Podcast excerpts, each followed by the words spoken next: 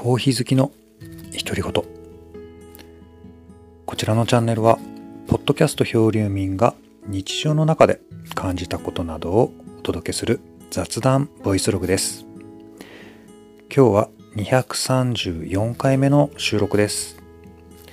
ということで、えー、お届けをしてまいります。コーヒー好きの独り言コーヒーフリックスソリロクイです。えー、っとですねまあ秋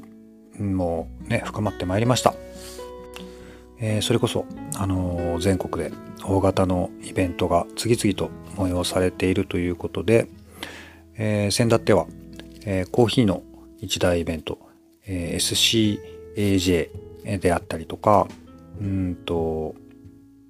アナログゲームの、えー、国内最大イベント、ゲームマーケット2022であったりとかね、うん、なんかやっぱりマニアな世界なんだと思いますけどなんか本当に大きいイベントってあるんだなと、えー、田舎に住んでるとね、うん、やっぱりそういうねお祭りに参加できるえー、えー、と何て言うのかな環境は羨ましいななんてね、えー、思ったりするところではありますね。えー、特にゲームマーケットの、えー、開催されたえー、日にちのね前後とかではやっぱりかなりあの頻繁にいろんな情報が流れてきましたね。ツイッターであったり、えー、私がまああのフォローしているポッドキャストであったり、えー、その中にはあのアナログゲームの、えー、同人ゲームであったりねそういう形で自作をしている人などもとたくさんいらっしゃいましてはい、でまあそういったゲーム自作に関するいろんな情報とかも、えー、見聞きすることがありましたね。はい、でまあもう完全妄想なんですけど、えーと、私は、まあ、そうやってこう、販売とまではいかなくてもね自作ゲームってどんな風にするんだろうななんてことを、えー、思いつつもですね。えっ、ー、とあのこうなんか調べてたらネット印刷とかがねすごくやっぱり今使い勝手が良くなっていますね。でまあ、えーと、私の場合はあのプリントプレイって言われる、えー、タイプの、あのゲームとかがあの作れないかなとまあこねこね思っていて、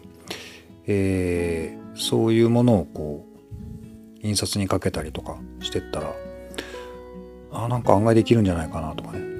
でもそういう時ってじゃあえっ、ー、と実際作るってなると原価がいくらぐらいかかるのかなとかね。なんかそういうのを考えたりしてましたね。妄想の世界とはいえね。はい。あのでもそのこれがですねよくよく考えるとそのプリントプレイって結局自分でプリントしてゲームできるわけだからこうわざわざ私が印刷にかけてどっかのイベント会場で売る必要性があんまないなとか思っちゃってでじゃあ今度はそのトランプみたいにして一つ一つカードとかをこう印刷屋さんにかけて作っていくってなるとやっぱり急にコストが跳ね上がるなっていうこととかをね改めて感じた次第でしたね。なんでまあそのねメーカーさんとかは別としてやっぱりあの個人とかでまあそうやってあのイベントとかに向けてそのゲーム制作をされてる方っていうのはやっぱり並々ならない努力をされてるなということをですね、まあ、感じたところでしたね。はい。えー、まあ、そんなこともありつつも、えー、今日はですねあの全然違う話なんです。えーと、しかもちょっと話が長くなりそうだなっていうふうにもうすでに思っているんですけれども、まあ、音楽話なんですけどねで、えーとまあ、いくつかこうフォローしているポッドキャストの中で、えー、時々私が聞いている、えー、ホリデイレコーズさんっていう、CD 音源等の販売をされているレコード屋さんのがあります。はい、えー、Twitter であったり、ポッドキャストであったり、あのフォローさせていただいてて、まあ、とても話がやっぱり面白いですね。えー、その中で、えー、とある海外のバンド、えー、 New Found Glory っていうあの有名なバンドがいますアメリカのバンドなんですけどこちらのお話が、え出ておりましたでまあ非常にそれを聞いてるとその懐かしくも感じたし改めてすごい好きなバンドだったもんですから、まあ、この機会にえー、喋っちゃおうというふうな思いでですね、えー、今日の収録に臨んだっていう感じですね。はい。えー、もしかしたらね、まあ一回じゃ喋りきれないかもしれないんですけど、えー、よろしくお付き合いください。えー、では改めて、えー、早速ですが、えー、ニューハウンドグローリーどんなバンドかっていうところなんですけれども、まあ、これは、えっ、ー、とロックバンドですね、えー、当初は5人組でした。えっ、ー、と、まあ、なんていうのかな、えっ、ー、と、まあ、パンクロックであったり、えっ、と、まあ、例えばその、メロコアとかポップパンクとかね、いろんな言い方がされてますけれども、まあまあ、でもとてもその、なんていうかこう、聞き心地のいい、こう、メロディアスでね、でまあ、かつこう、えー激しくって、まあ、元気が出るっていうかね、まあ、飛び跳ねちゃうようなあの心躍る、はい、音楽性でですね、えー、本当に私の青春とともにあったバンドなわけなんですけれども。で改めてあの過去の、うんと、ニュースとかを、えーと、ググって見てたんですけど、えっと、2018年頃にえーとまあ、結成20周年っていうことでいろんなそのライブなんかをされているような記事というのを見かけましたね。はい、で、えー、またあ今年なのかな、うん。あのまあ、それこそ Holiday Recordsさんのポッドキャストで、えー、触れられていたわけなんですが、えーと、 Sticks and Stones っていう、まあ、あの彼らにとって、まあ、最大のヒットになると思われます、えー、代表作のアルバムがあるんですけれどもこちらの、えー、リリース20周年、えー、を記念したツアーというのが本国アメリカで、え行われていたんだそうです。まあまああの 20, 20年あの経っちゃったかっていうね、気はするんですけど、えーと、リアルタイムで、え追ってきた世代ですね私なんかはそういう世代になります。はい、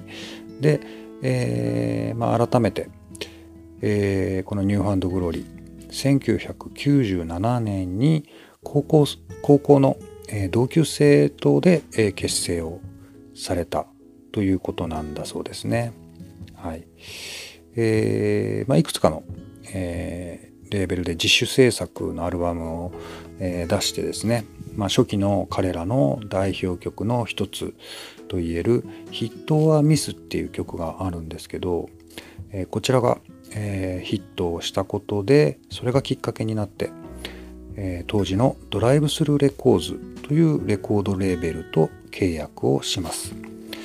えそれからですね、えこのドライブスルーレコーズの看板バンドの一つとして一時代を、え築くということになりますね。で実際、えー、私がやっぱりこの「ニューハンドグローリー」を知ったのもこの「 Hit or Miss」っていう曲だったと思います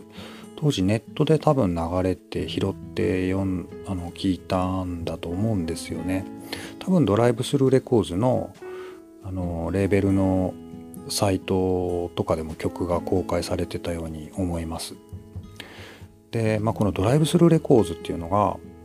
当時はですねもう大変な勢いのあるあのレーベルでして、えー、いろんな人気バンドっていうのを輩出をしていました、えー、改めてちょっとねまあ調べたんですけど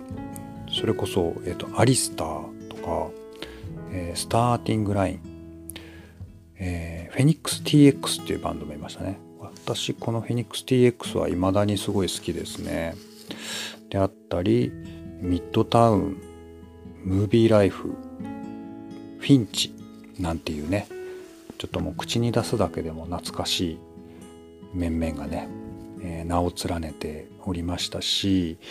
まあ、一時期本当になんかドライブスルーレコーズっていうもう一つのジャンルが確立されてたんじゃないかなっていうぐらいのもうなんていうかシーンを席巻するような一大勢力だったように記憶をしています。えー、そんなわけでこの New Found Gloryはドライブスルーレコーズから2000年にリリースをしたセルフタイトル「New Found Glory」っていうアルバムでですねまあこれがやっぱりあの大ヒットするわけなんですけど、えー、と50万枚の売り上げだったそうですね。これはやっぱりインディーレーベルとしては大変な枚数ですし私もこのアルバムは当時すぐ買いましたね。懐かしいですね。 The Ataris とか。ねあの当時、まあ、いろんないい名作のと言われるアルバムがたくさんリリースされてた時期でその中でもねやっぱいち早く買ったアルバムの一つではありましたね、えー、それからですね、えー、その2年後ですね2002年にメジャーリリースとなった Sticks and Stones え先ほどね20周年ツアーが行われたっていう話をしましたけれども、えー、こちらがねやはり、えー、大ヒット記録するということで、えー、56万枚の売り上げ、えー、を記録をしたそうですね。でこの頃はポップパンクって言われる一つのやっぱりブームがあって、えー、まあグリーンデイに始まるんでしょうけどね、まあ、ブリンク182っていうまあ、これがまたちょっとお化けバンドがいて、えー、であったりだとかっていうとこでやっぱりなんていうのかなそうそうたるやっぱりこうスターがね次々に現れてるってくるっていうような状況だったように記憶をしていますね。はい、でまああのこの「スティックストーンズ」であったり「 New Found Glory」えー、先ほどのね2枚ドライブスルーからリリースをされたわけなんですけれどももう本当にこれらはあの押しもされぬ大名盤今聞いてもね、えー、そういうふうに、思うんですけど実は私はですねこのくらいから徐々に New Found Glory っていうバンドからちょっとずつ距離を置き始めるようになります。これはまあその特に嫌いになったとかいう話ではないんですけど、まあ、それこそこうキラー星のようにいいバンドがいっぱいいる中でなんていうか New Found Glory はね耳に入ってきてたんですよね。なんであんまり聞く必要が当時なくて、うん、なんかそんだけちょっとこうレコードショップとかでもこう押されてたしね。えー、まあなんかそんな感じでしたね。でまあそのぐらいなんというか私がもうなんか距離を置いてしまうぐらい当時のやっぱりドライブスルーっていうあのこの界隈のバンドがやっぱりシーンで突出してたっていうふうになんとなくこう感じましたね。あとはまあそうですね。あのニューハウンドグローリーってすごくこうまあ幅広い音楽性を持ってるバンドではあるんですけど少しねちょっとこうエモまあ、エモっていう、まあ、音楽のジャンルがねあるんですけど、まあ、この頃に、もうちょっと前かな、うん。まあ、前からあった言葉ではあるんですけど、このエモによったサウンドっていうのが、まあ、ちょっと自分にとっては大人っぽかったかな当時そんな風に感じてたっていうのも一つの原因だったのかもしれません。はいまあ、どっちかっていうと、まあ、もちろんこう歌物が好きだったんですけど「No Use for a Name」とか、ユースレス ID とか、ザ・タンクとかね。まあなんかそんなバンドも好きだったし、えー、まあなんならなんか音楽自体からも少し遠ざかり始めてた時期だったのかもしれませんね。うん、ということで、まあ、その後、えー、キャタリスト、カミングホームというふうにあのニューハンドグローリーはリリースを続けていくわけなんですね。もちろんこの CD も私持ってますけどどっちかというと結果的には後追いで聴いてるっていうような格好になってましたね。はい。でまあやっぱりその何て言うのかなこのシーンの移り変わりというのはちょっと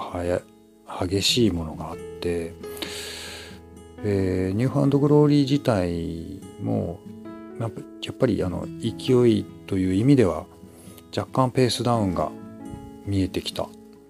時期だったんではないかなというふうに思いますね、まあ、確実にその様相はあったかなっていうふうに思います。でまあそれはそんなにその珍しいことではなくてやっぱりそのもうこうタケノコのようにどんどん出てくるいろんなバンドというのが、まあ、どんどんどんどん現れては消え現れては消えっていうふうにしてた時期ではありましたので New Found Glory も当然そういうその危機にあったしそれがまあそう珍しいことではやっぱりないと、はい、いうとこだったんですけどねただですねあのメジャーレーベルを離れるんですよ New Found Glory。でその後2009年に「えー、Not Without a Fight」っていうアルバムを出します。これがですね、えー、まあ一大パンク系のインディーレーベルの老舗であるエピタフレコーズからのリリースということになるんですよね。でしかもこのアルバムがおそらく、えー、ブリンク182のマーク・ホッパスさんがプロデュースで関わってたと思います。でまあ正直ちょっとこうえっ、ー、と離れかけてたところでですね私このアルバムでぐっと New Found Glory に興味が戻ってくるんですよね。